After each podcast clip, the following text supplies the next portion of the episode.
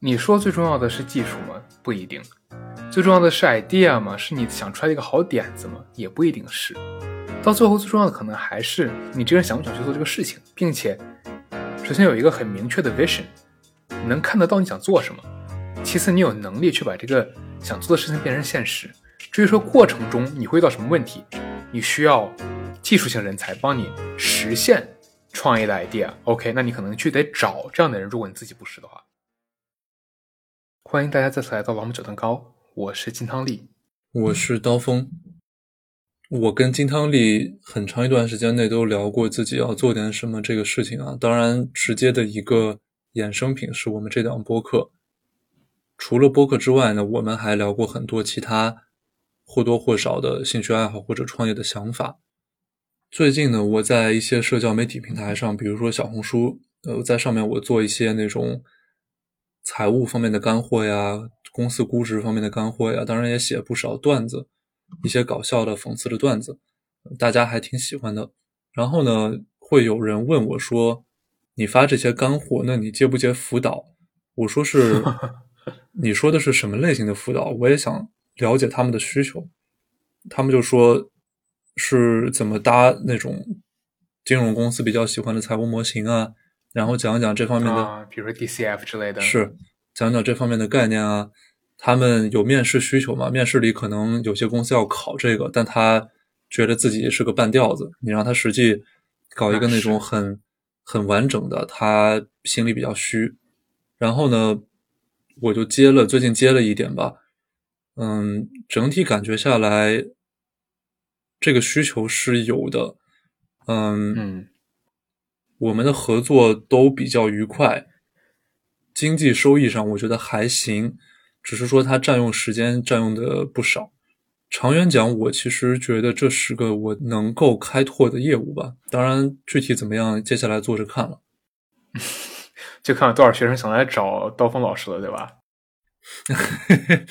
大家如果有需求，可以直接直接跟我们留言。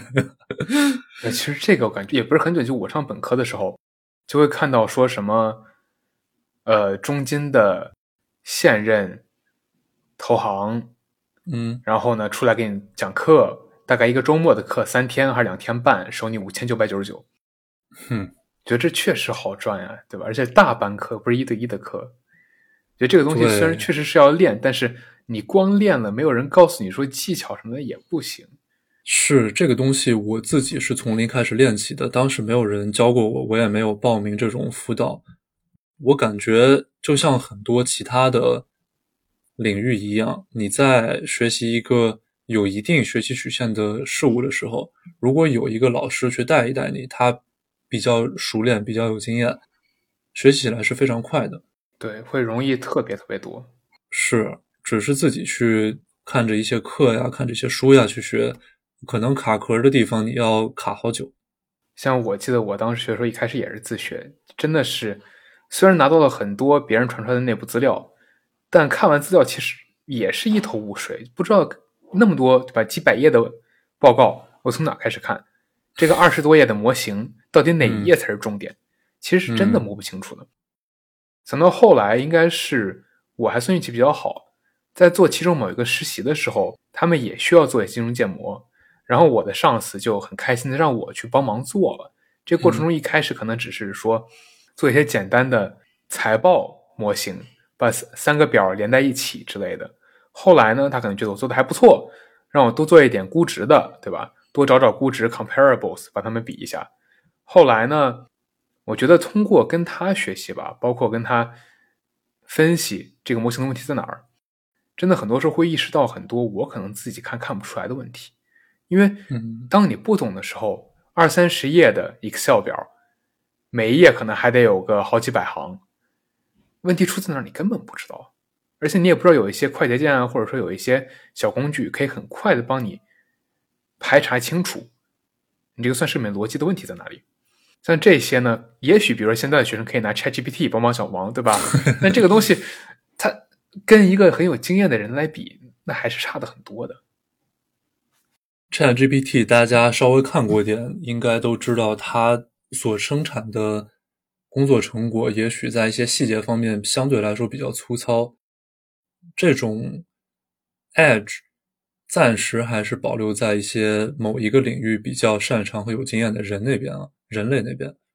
像是金汤力刚才说的这种，我和金汤力说的这种估值啊，就是企业估值，所谓这公司值多少钱，嗯，这个其实很多人的生活里是不会涉及这种这种问题的，只是有一些特定的工作性质，它辅助一些相关的商业活动，我们才会碰到。这个道理是很普适性的。比如说你在学编程或者你在学美术，那你可能只是。看着一些方法论去学，你不如有老师。比如说是 debug 的时候，你要 debug 五个小时，人家五分钟，是吧？这个差距显而易见，你肯定能够节约特别特别多时间。对，这个太真实了。这个有经验和没经验确实不一样啊。那说回到这个创业的想法，那刀锋，你觉得如果你真的要去做的话，你最后可能想把它做成个什么样子？我觉得太过于细节的不深入讲啊，我讲一下一些概念吧，想法。这种事情，我觉得 either 可以做自己现在就会的、擅长的。那这个时候大家就要很仔细的去想，或者我需要很仔细的去想，我能够提供的服务有哪些，或者说你可能有一些这种生产能力，比如说你有工厂，那你能生产的东西有什么？你想要提供的有什么？这个时候你还得看看大家真的需要哪些，因为很多的创业类公司，我们可能读过一些相关书籍的朋友们都知道，product market fit，你所提供的产品或者服务跟这个市场的需求是不是真的匹配？那如果说我知道我能提供这些，结果我啪放到市场上，人家根本就不要，或者。实际需求，这个人一共就一百人，把这一百个客户拿了就没我事儿了，肯定是不行的。虽然说这种刚才我们提到的算服务类吧，服务类也是有成本的，你有时间成本啊，你有人力成本，这个时间的损耗还是相对来说比较大，因为你得不停的雇人去去分摊掉这些时间损耗。对，那还有的话，我觉得可能是科技类创业。我说的科技类创业，并不代表我自己是个程序员大牛。有很多科技类的创业者，他不一定自身是个很厉害的工程师。当然说很多他都是了，像是。但是你看看马云，对，这是个比较比较好的例子。对，非常非常经典、非常非常好的例子。马云自己肯定不是个大牛，甚至连程序员都不是，人家是个教英语的，但是他做出东西依旧牛。没错，像是国外，我们都知道领英 （LinkedIn），它的创始人 Reid Hoffman 自己是个做产品的产品经理，他也不会写码。那再譬如 Steve Jobs，苹果的创始人乔布斯，他更不会。当然，他是找了 Steve Wozniak 这个程序员大牛来帮他一起做。我正好想听听你对这种。就是非专业 engineer、software engineer 的创业者是什么想法？因为现在你学了数据这块，你将来也要做这块，你应该接触到的人们，就是相关的产品啊、工程师啊、创业者，会比在金融行业要多。对，但是说实话吧，你这样说创业这个东西，现在看来看去，你说最重要的是技术吗？不一定。最重要的是 idea 吗？是你想出来一个好点子吗？也不一定是。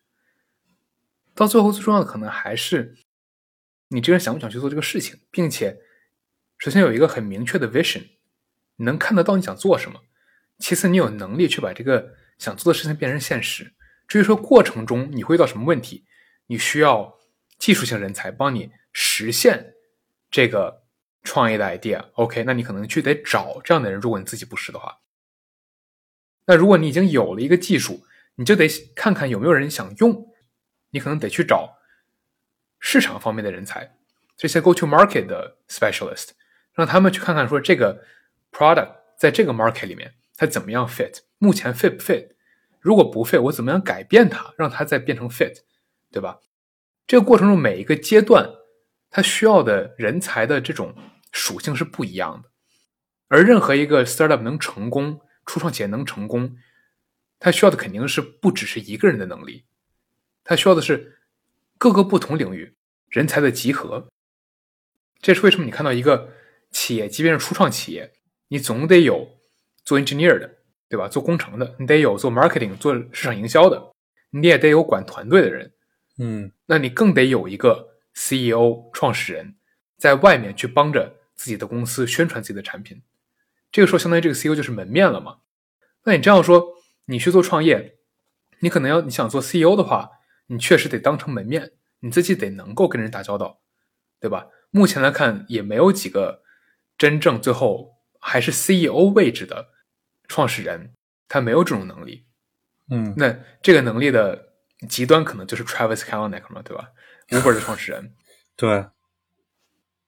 但是相对的，你也不一定非得是这种人才能去创业，因为创业你不一定非得当 CEO 啊，对不对？还有 CTO、CMO、CFO，还有很多很多别的。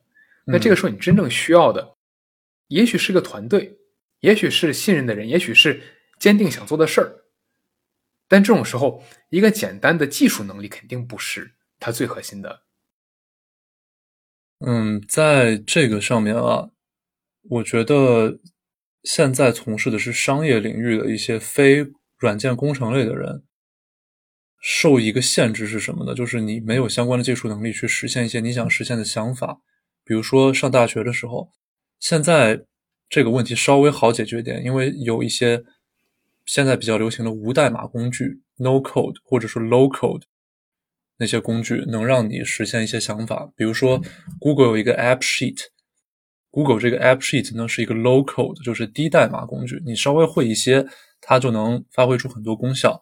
或者说你想搭一个网站，早就有像 Wix，或者说 Squarespace，或者说我们都知道的速卖通 Shopify，它也可以独立建站，有一些功能的模块，你还可以链接一些模块提供商，比如说。你这个网页一搭起来，它本来只有一个，请给我们留言，就把你的电话信息写在里面，我们将会联系您。但现在可能就有那种插件，你可以直接预约一个时间段，或者说你直接填一个什么表格，说明你仔细说明你的一些需求，给他更多的信息去评估他该不该接你这单，怎么样配备一些资源去接你这个客户。或者说，如果是一个卖卖货的，你就直接下单就行了，也不需要跟他多叨叨什么。现在这些工具越来越多了，所以不具有相关科技能力的一些人在非硬核的科技上的创业变得相对来说容易了一些。但同时呢，竞争也变得厉害了很多，因为你可以这样做，别人也可以这样做。就像刚才金汤里所说的，我觉得很大一个区别是。有多少有这个想法的人真的去做了？我觉得这个是最大的区分。但可能你这个 idea 做多了，就变成了缝合怪、东北乱炖，所有的 API 都丢在一起。当然，这个是开玩笑的啊。但是你打个比方，比如说刀锋，你如果想做嗯自己的课，对吧？但你不想每个每个都自己教，那有个什么呀？有个 software as a service SaaS，对吧？你如果可以把你的这个 service、你的服务、你教的课变成一种软件性质的一个平台，那每次你就不需要自己需要这个课了。那其实这个大家肯定都见过嘛，对吧？嗯，什么各种网上网课，你点击或者 Coursera 这种这种公开课网站不都是吗？你点一下，别人把课播给你看，你做几个练习，OK，交费。你中间有跟任何人沟通吗？你如果不去叫他们那个服务热线的话，可能确实没有。那人家已经就把钱赚到了，对吧？这也是一个方法。这种形式的话，可能你需要的代码能力会更少，因为你需要的不过就是个网站、一个门面、一个可以降低你和客户沟通成本的一个渠道。而最后，你实际上做的服务呢，要不就是网上贴视频，这个有多难嘛，对吧？嗯，要么就是实际上有人去做服务。那最后这个还是回到了。原本的这个服务上，而不是你在外面包装的这个网站上。当然，这是一种嘛。那另一种更偏向于技术核心的是，比如说一个非技术人才，你想要去创业做一个什么？什么是比较好的比方啊？呃，做一个需要就是肯定需要网页或者 APP 的这样的一个东西。那比如外卖软件好了，外卖大家都点对吧？饭大家都吃，没人不吃饭。那大家都吃饭，为什么有些人能够做出一个外卖软件？那这个过程中，做这个外卖软件的人是真的那么厉害？说把这个软件写出来的人吗？他不一定是。而你作为一个非技术人才，最重要的其实是你要知道，想点外卖的人想要的是什么东西。嗯，我这个网页到底应该长什么样子？中间每个环节的应用和它的给人带来的感受，你中间提取的数据和前前后后的用户体验，可能才是最重要的。因为实际上，你如果知道了你每个环节之间你需要做到的这些软件功能以及数据怎么传输，你其实就已经画出了一张软件的基本架构图了，而你需要的只是雇对的人，把这每个模块写出来拼在一起就好了。但是，这个绝对不是一件简单的工作。嗯，我觉得这种你雇几个写模块的人，最后再由一个人把他们拼到一起啊，嗯，这个工作还是对于非专业软件工程师来说有一定难度的。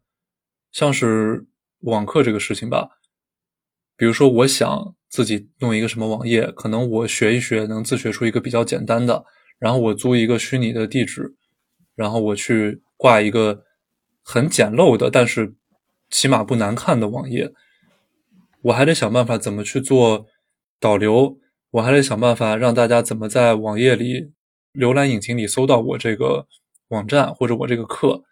那这些自己工作量其实就比较大，但如果我是挂在一个刚才金汤力提到的 Coursera 或者说慕课公开慕课这样的平台上，它的平台有相应的收费规则，我只需要说把这个课讲好了，专注自己做的擅长的事情，其他的事情相对来说比较一劳永逸。缺点很明显，缺点是平台会拿非常多的收入，比如说那个有一个自己上传。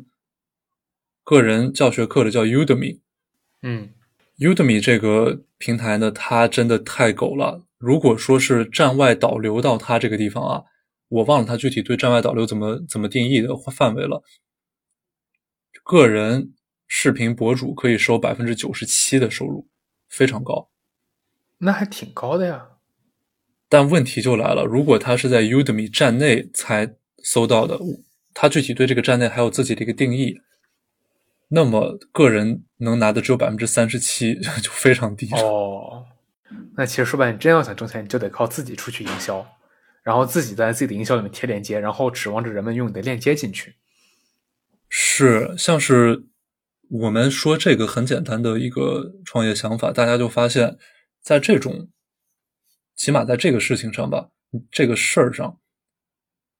你的核心问题就不是技术了，你的核心问题是营销了。你怎么把这个？首先课的质量要好啊，你产品的质量要好，然后是怎么市场推销？你如果推销到位，产品也好，其实中间那个技术平台你就交给第三方，收那点钱做就完了。对，也不是不行，对吧？人家还是放了一条活路的。所以说到这儿，其实大家能够感受到，创业和创业之间也是非常非常不一样的。它可以是一个 spectrum，它是一个光谱。你从最 hardcore，就是你就是那个写码的，你天天写码，写完之后把这个 app 一上传，你躺下了；到你啥码不写，你就全部服务用别人的，你做做营销，或者有些人好了，营销都不做，我就做服务，也不是不行。嗯，这都属于创业，而可能大家只是需要找到最适合自己的创业方式。没错，我前一阵读过一本书，里讲过这么一个例子啊。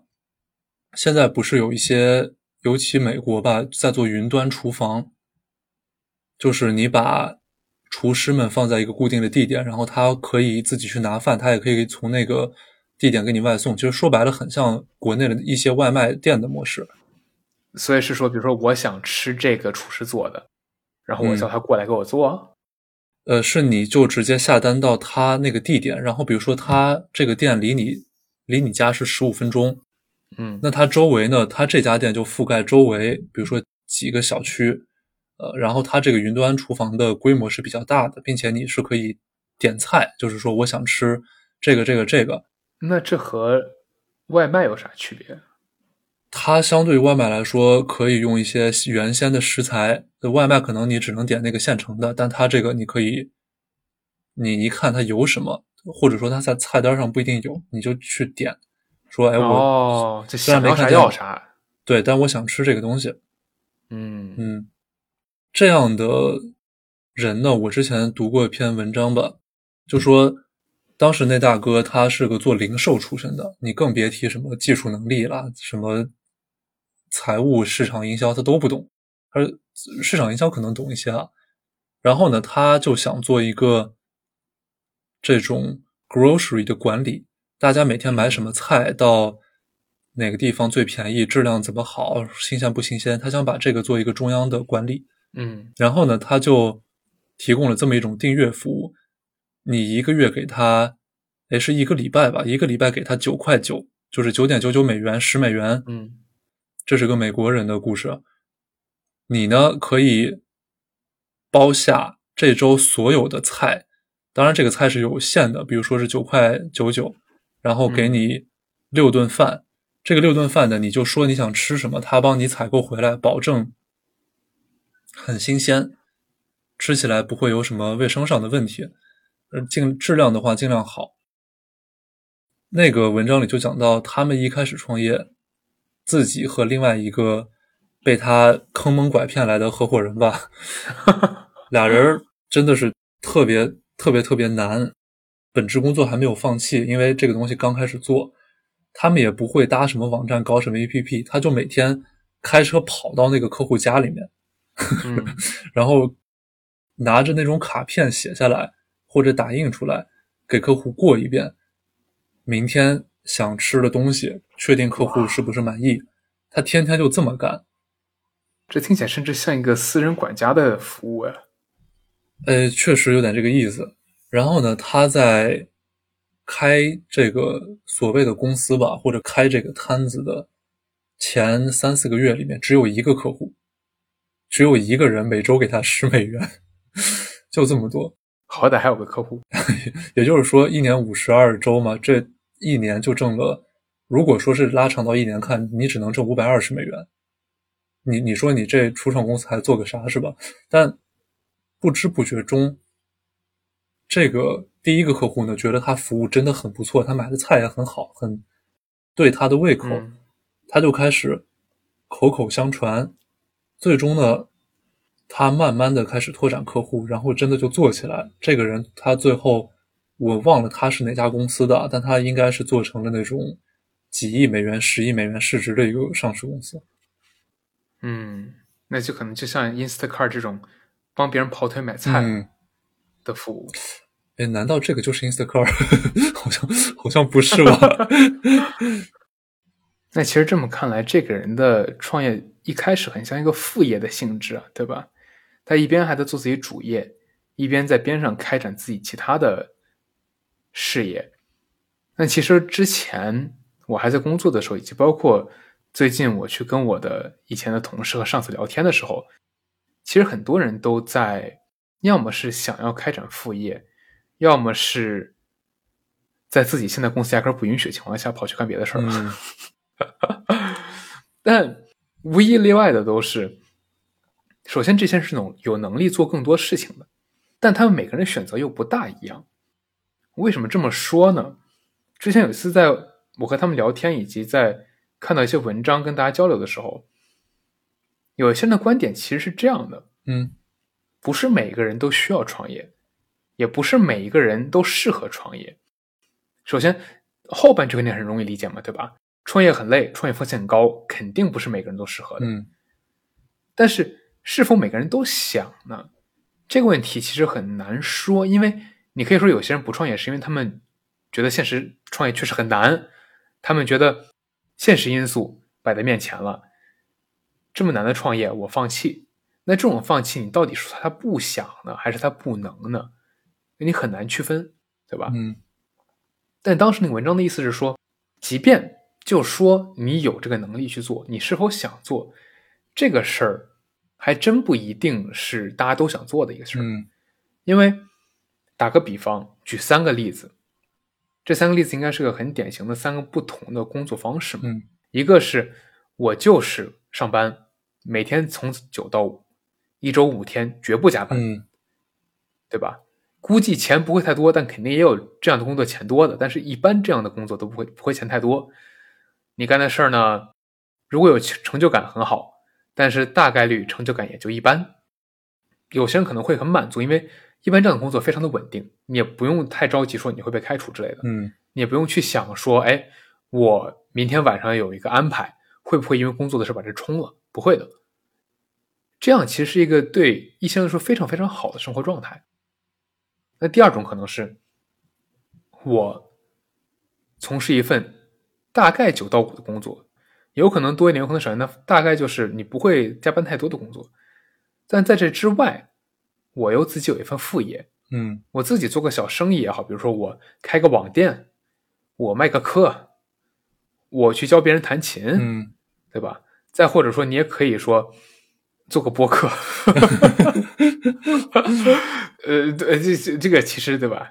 概念上是一个意思理解。嗯，这种副业不占据你太多的时间，你在你主业闲暇之余，完全有能力去把这个副业做好，这也是一种。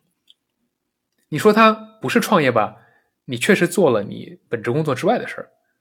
你说它是创业吧？它可能对吧？整体规模没那么大，你投入时间没那么多。那第三个很简单，就是纯纯粹粹的创业。你跑出来自己开公司，要不你自己也好，要不跟别人也好，你把你的身家搭上去，你把你的时间搭上去，你把你未来的对吧大好青春搭上去，希望能做出一番事业。当然，在这三个之间有很多不同的分支，比如说在九到五和副业之间。你也有人选择，我就不想要副业，但是我愿意加班，我愿意每周加班八十个小时，嗯，我愿意当刀锋，每天被蹂躏，对吧？每天凌晨两点改 PPT，你也能挣很多，你也可能也有很很多成就感。再比如说，在有副业跟纯粹创业之间，你可以说我想要创业环境，我想要做一番事业，但是我没那么多资本去给我挥霍，我也不想把我的身家搭上。风险太大了，那怎么办？你也可以加入别人初创企业呀。根据你加入初创企业的规模不同，你的收益不同，你需要担心的事儿也不同。你要去个别人的初创，可能十几个人的初创，那你也算是投机把手了，对吧？那你要担心的事确实还是很多的。但是你需要入股吗？你想入股可以啊。但是你如果只是作为一个员工，你拿好你的股份就好，你不用再往里投钱，这也是一种创业的方法。我们说的有一些方面，比如说你现在自己有本职工作，但你业余时间干点什么，比较像现在流行的词“斜杠青年”，或者说不是现在流行啊，可能几年前流行这个词。但我们所讨论的和斜杠青年有一个什么样的区分呢？斜杠青年它聚焦的是你多一份收入，多一种这种。一点零花钱也好，或者说多一些什么也好，而我们在讨论的是你在业余时间做的这个事情，它是有可能做起来的。什么叫做起来呢？要不你可能能自己搞一个摊子，你可能不一定要直接辞职啊，但是它能给你带来可观的流量啊、收入啊，是比你可能一个月几千块钱要要明显多不少的，这是一个特征。另外一个特征是。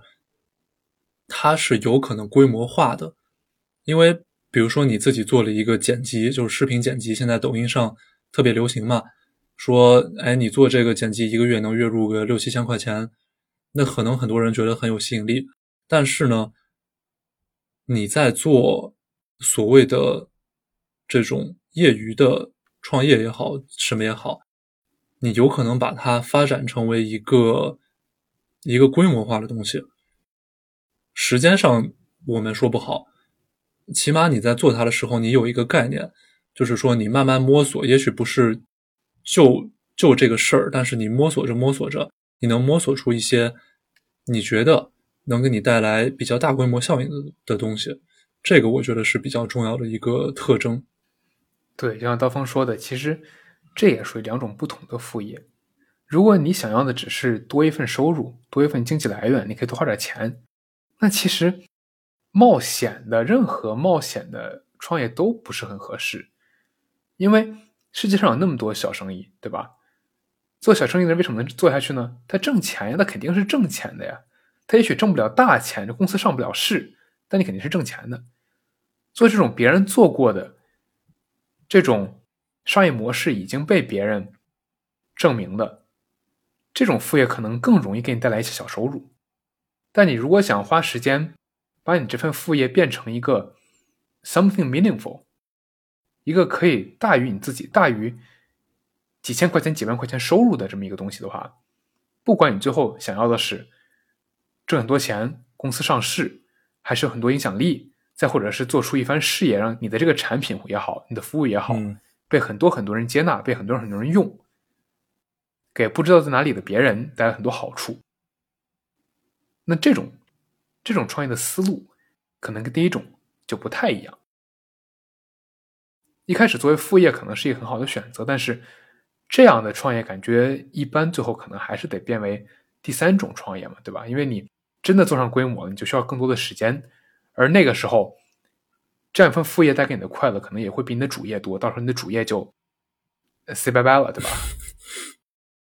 我觉得在自己想去业余时间先开拓一些 project 这个事情上啊，比较难的一个点是，你得，你最好吧，也不是得，你最好是有一个团队，或者说是最好有一到两个能一起搭搭伴干的小伙伴。如果你自己要一手全揽下来，嗯，我倒不是说一个人不可能这样子，只是说它相对来说是难度比较大的。因为你想，你作为一个，比如说我们是我跟金汤力在之前，现在他是具备了这种一些数据，呃，软件就是工程方面的能力啊。那可能我们在之前的他和现在的我，大部分的技能和经验以及洞见都在商业呀、企业运作呀、市场啊这一块儿。要我去搞一个很硬核的科技类的东西，我可能搞不了。我只能说是能看懂，然后搞一些呃基础的或者说是中中低难度的这个数据方面的东西。那我就需要小伙伴们有相关的互补的技能，去跟我进行一些头脑风暴和可能的业务拓展。那与之相对应的，如果是一个工程师，他的技术非常厉害，但是呢，他可能没有那么了解 product market fit，他可能没有那么了解该怎么样去呃融资，该怎么样去推销，该怎么样跟客户进行一个沟通谈判，他可能都不清楚。那这个时候呢，他就要他就需要另外可能比如说我的这种技能，而寻找合适的人选，我觉得是挺挺有挑战性的一个事情吧。是你这样说，要是我和刀锋任何一个人单独做这个博客，估计早就断了，嗯是吧？这中间，我觉得我的问题最大啊。嗨，这个我就我首先自曝，我剪辑剪的贼慢，而且我经常拖后腿。这这这到现在不是啥事儿，因为我我现在也 也很慢。你现在挺快的，嗯所以这个是大家看，如果我们是任何一个人在做的话，这个播客肯定在中间就会断。嗯断了之后呢，还能不能续得上，真不好说。真不好说。有些时候呢，比如说你一个人做啊，或者说另外一个人是就是实在不搭理你，那可能做着做着你就不清楚你该不该坚持下去。因为我们有一些跟了我们很久的听众是知道的，我们在做了将近半年的时候，那个订阅量呀，都都是不到三位数吧，可能。不到呢，对我们做了将近半年啊，小宇宙订阅量，别的我们先不讲，不到三位数，但是呢，就是个互相加油打气的过程吧。就说咱再做做呗，说万一我 万一多点人听，做着做着就到现在，起码是有一些人愿意听我们讲什么，愿意跟我们交流我们所所讲的东西，我们也从听友群里面大家的一些互动上学习到了不少的不少的新的事物，这就是一个很很好的良性循环的东西。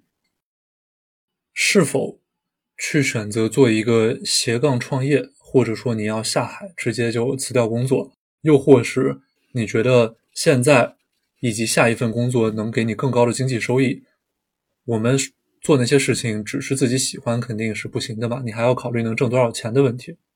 我跟金汤力有一种思路啊，大家可以考虑一下，就是期待值 （expected value）。这个大家在数学课上肯定都学过。其实它的数学计算很简单，就是你的每一种情境的可能性乘以相关的你觉得你的收益是多少，或者你的损失是多少。那我们举个例子啊，我们比如说你要做一件创业的事情，你只有百分之零点一的可能性能够成功，而这个百分之零点一呢，给你带来的收益是一百万。这个数字说的应该比较保守吧，不是特别特别高，对吧？多点吧，多点多点吧，一千得，那咱就说个一千万。毕竟你成功率只有零点一呢。呃，是啊，只有百分之零点一，这是非常非常低的了。就是我们所说的，这叫什么？这是千里挑一嘛？对。然后呢，你还有百分之九十九点九的可能性是能够拿到现在保守的十万块钱，你肯定能到手。那这样子，你算一下你的期待值，就会发现它的和乘出来是十万九千九百块钱，是比你那到手的确定百分之九十九点九到手的十万块钱要高的。如果你只是去遵循一个数学上的结论，那可能你应该做的就是去追寻那个百分之零点一的事情，因为最终。在这些情境的结合下，你的最终收益还比那十万块钱多个九千九百块钱，就是小一万块钱呗。当然了，我们还要考虑一些其他的因素啊，嗯，可能是比如说有没有家庭啊，或者你现在的经济情况有没有条件去做一个创业，你所做的创业启动资金你能融到钱吗？你能自己垫钱吗？你具备相关的成熟的一些产品思路，具备相关的。朋友、团队吗？这些都是要考虑的。其实后者就更像一个金融概念嘛，net present value。你做这些所有的事情，你的投入和产出，到最后对于今天的你来说，它划不划算？你可以说，比如说，你创业这个选项比不创业，最后可能平均多出来将近一万块钱，但这一万块钱换算到今天大概值多少？嗯。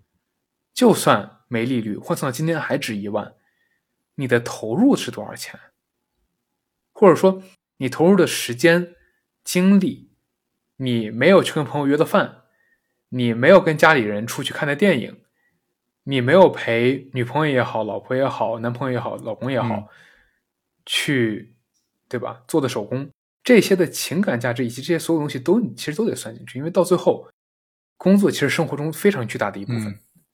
你也许说最后创业成功了，你拿到了你期待值的一万块钱。先不说你最后成功的是那一千万嘛，对吧？就说你期待值的你这个多出来一万块钱，这一万块钱值不值得你的前期投入，对吧？你扔进去的这些时间，嗯，这种时候可能有人会说，那如果说我中了，对吧？千分之一我拿了一千万，那肯定值啊。但这是为什么？我们想说，这事儿你不可能提前知道的。你只能是说，今天在我看，我的 expect value，我期待值是多一万。可能你做着做着，你的期待值变高了，那这个时候可以说啊，那我可能可以再多下点功夫，再多下点血本。那你有可能做着做着觉得做不成，黄了，散了吧，再见吧。那个时候你要再做下去，你再冲着那个一千万去，那个时候可能就不是千千里挑一了，你是万里挑一了，可能百万挑一了，对吧？这个东西一直得是一个你得去重复的去看，你做这个事情到底现在还值不值得做了？我觉得另外一个让大家很受束缚的事情啊，或者起码在中国吧，因为听我们播客的基本还是国内的朋友，或者有一些可能在美国的朋友啊，还是中国人出生长大的小孩儿。当你处在一个年龄阶段，比如说我们都二十大几、快三十的人了。你的身边的声音，我相信百分之九十九点九都是告诉你你要稳定安定下来，你要去赶紧确定一个城市，你要赶紧确定一份工作，你要赶紧确定一个前途，你要考虑家庭，你要考虑什么孩子学区房什么这个那个的。尤其在国内，这个声音更大，因为大家的可利用资源有限，所以大家对资源的执着就会更强一些，对于失败的容忍度稍微低一些。如果你能摆脱身边的一些声音，这点非常难。我觉得，就是他可能是很多有很有想法的年轻人也好，甚至中年人也好，决定做不做一件事情的决定性因素，或者说决定性的两两三个因素之一。你能不能承担一个后果？当你过了几年，你一无所有，可能那时候你三十二三岁，你身边的人都很幸福，有自己的事业家庭，但是呢，你。钱赔了，投资人的钱赔了，你的团队没做起来，你创业这几年自己也没拿什么钱，只是说基本的一个开销，嗯，可能稍微有一点点存款，然后你也没有搞一些别人所所说的硬件，什么房子啊、车呀，甚至是一些呃社会地位啊这种东西，你能承受那个风险吗？这对于很多很多人来说，应该都是个问号，或者都是一个需要深思熟虑的东西。你可以承受，那你喊来的朋友团队能一起承受吗？这是又是另外一回事了。所以说，一个创业能成功真的非常非常难啊。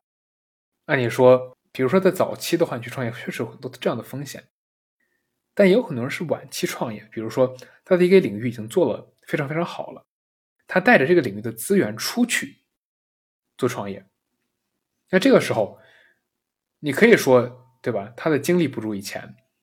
他的时间不如以前，但是他的经验很多呀。他也许有很多的钱，也许他很多资源。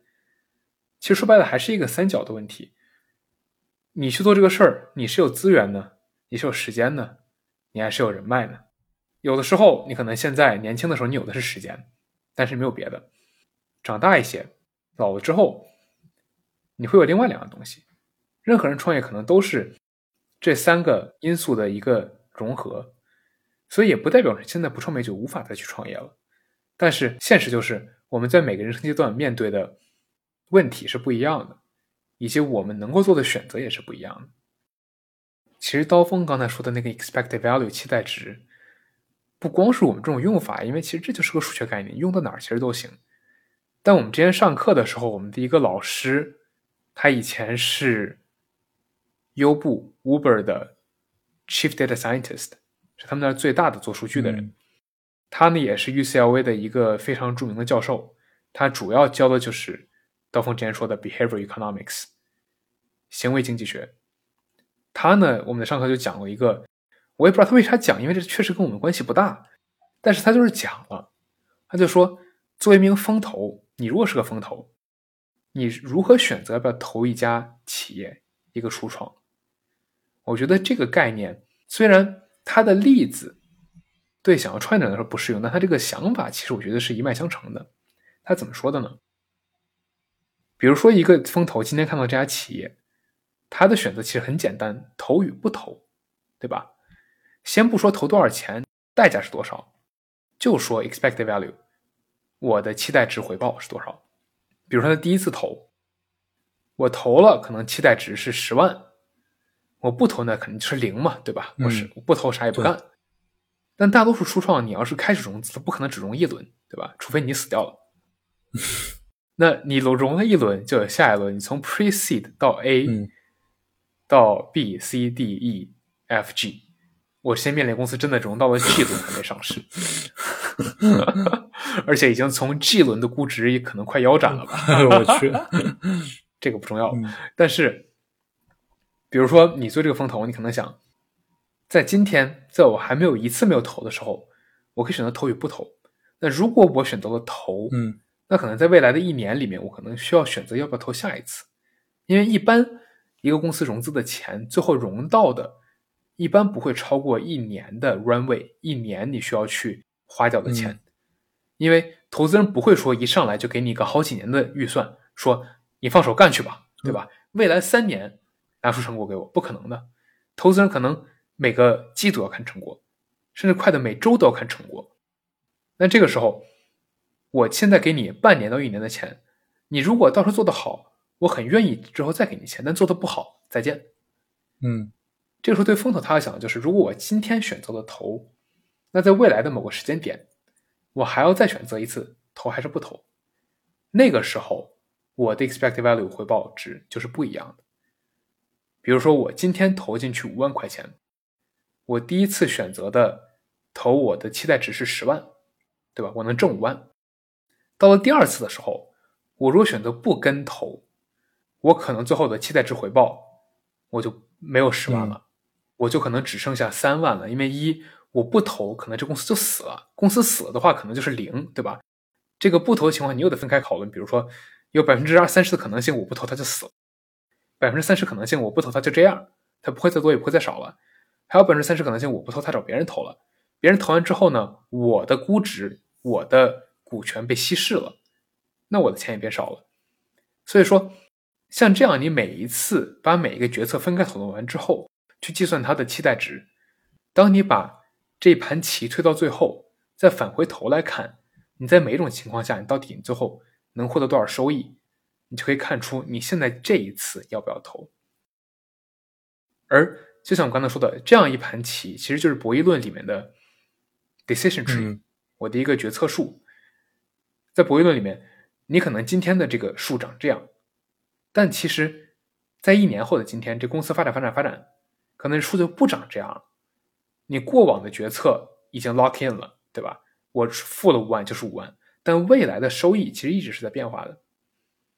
所以这个时候，这个东西虽然是个很好的工具，可以帮助我们去思考说，今天我做一个事情，那未来在这么多种选择中的时候，我大概的回报率是多少？到底值不值得我今天的付出？